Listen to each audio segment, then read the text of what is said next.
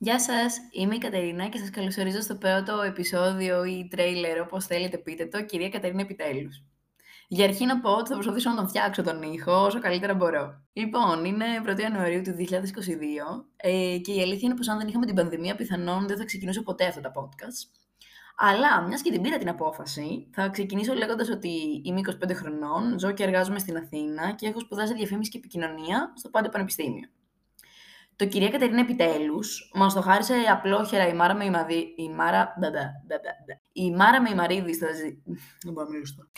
Μας το χάρισε απλόχερα η Μάρα με η Μαρίδη στα διλήμματα ζωής με την Κατ Κεν. Νομίζω ότι είναι εφικτό, κυρία Κατερίνα, επιτέλους. Το είπα, ναι, ξεφτύλα.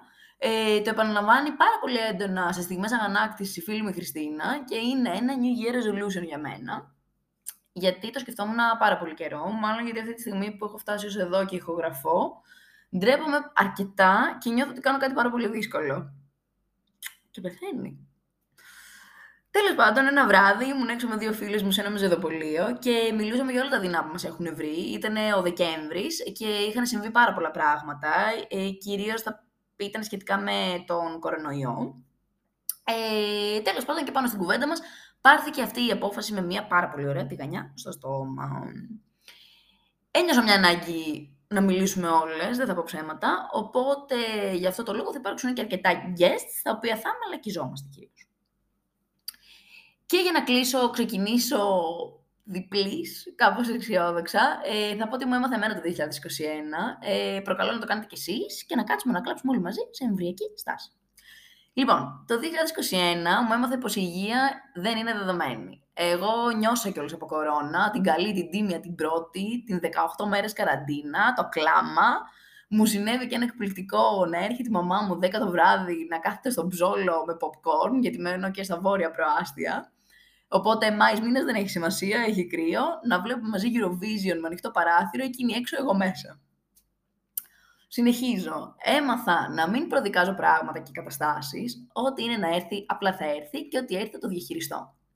Έμαθα πως είναι σημαντικό να λέω πώ νιώθω, να με φροντίζω, να ξεκουράζομαι, να συνεχίζω να κάνω σχέδια για το μέλλον και να είμαι δημιουργική.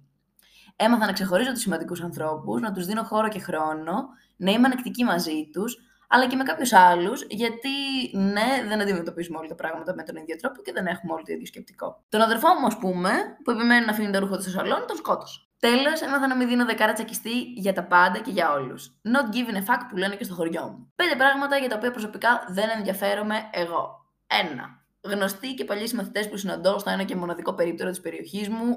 God bless το τρίπτυχο, μάσκα γυαλί, ακουστικό. Δύο. Αγενείς άνθρωποι. Σας ηχαίνομαι, δεν θα σας ξαναμιλήσω ποτέ. Τρία, να έχω bikini body. Αυτό είναι και λίγο ψέμα. Όχι, εντάξει, δεν είναι. Το δουλεύω ακόμα. Τέλος πάντων, ήταν πάρα πολύ δύσκολο αυτά τα δύο χρόνια. Και ναι, καταλαβαίνω ότι στην αρχή προσπαθείς να το κρατήσεις, να περπατάς, να να να. Πόσο να αντέξει ένας άνθρωπος, θα φάω ό,τι θέλω. Τέλος πάντων, ήταν το λιγότερο από αυτό που με προβλημάτισαν, οπότε κάπως προσπαθώ να το διαχειριστώ. Τέσσερα, Banana bread. Ασχολίαστο. Ε, τι εσύ, Τα μαλλιά μου. Η φίλη μου η Χριστίνα έχει νιώσει ήδη ότι το λέω και έρχεται στο σπίτι μου από τον κάτω δρόμο με σκηνή και λάδι μαλλιών για να με δολοφονήσει και να μου φτιάξει τα μαλάκια μου να με βρει ωραίο τάφος.